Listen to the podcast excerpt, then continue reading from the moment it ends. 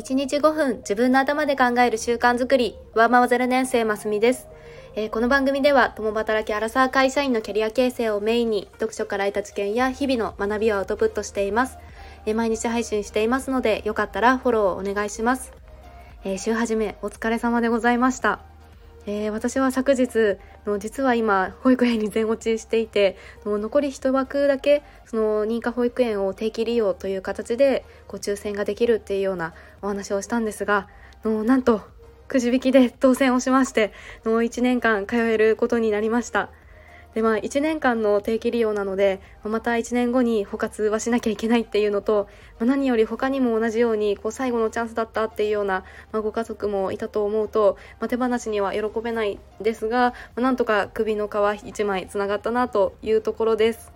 はいで今日は、えー、何か最近うまくいかないなとか願い事がなかなか叶わないというあなたへ、えー、おすすめのワークをご紹介したいなと思います。えー、まさに捕獲で 全滅していた今日までの私もなんですが、えー、この方法をやるとこううまくいかないのはなぜかとか望みが叶わないのはなぜかっていうこの本音の部分が分かったりこのモヤモヤがなくなるというか後々自分が思うような結果になるっていうことを実感しています。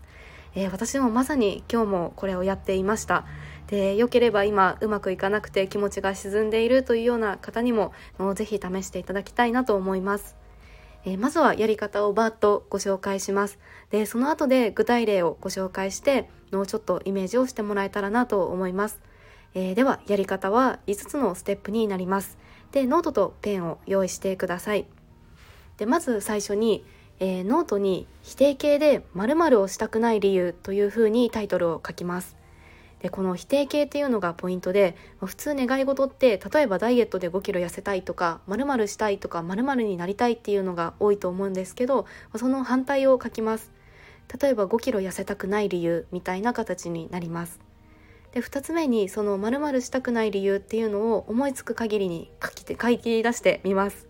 で10個ぐらいは書いてみるぞっていう風に勢いで書いてみるとこの裏の裏の気持ちとか本音の部分まで出てくるのでおすすめです。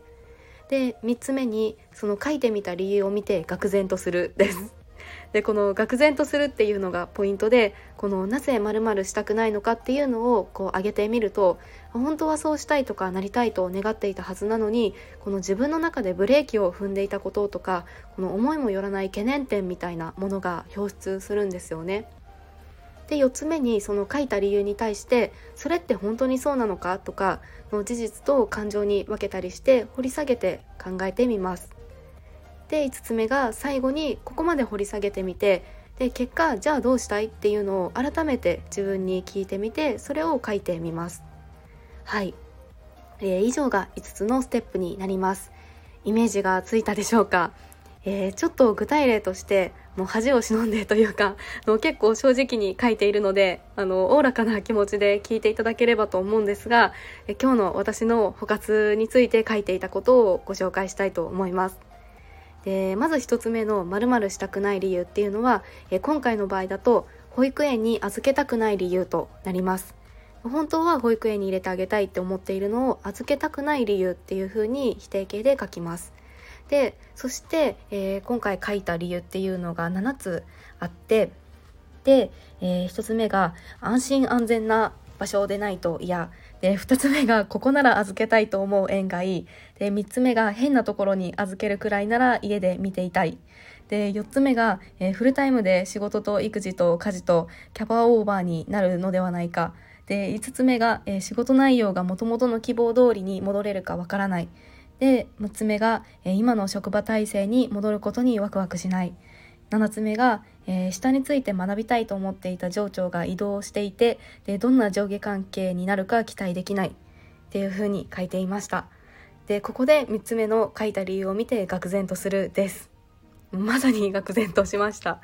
であのもちろんその認可の希望っていうのはもう書ける限りの数をあの書いてでもう家から距離があるようなところも全部書いて申し込んでいたんですが、まあ、全部落ちていたんですが で本音は自分が納得できる場所でないと嫌だなっていうふうに思っていたんだなっていうようなことに気づきましたであとは結構復職についてもの不安があったんだなっていうのは書き出してみて気づきましたでそして4つ目の「それって本当に?」とか事実と感情や解釈に分けて考えてみるっていうことをします。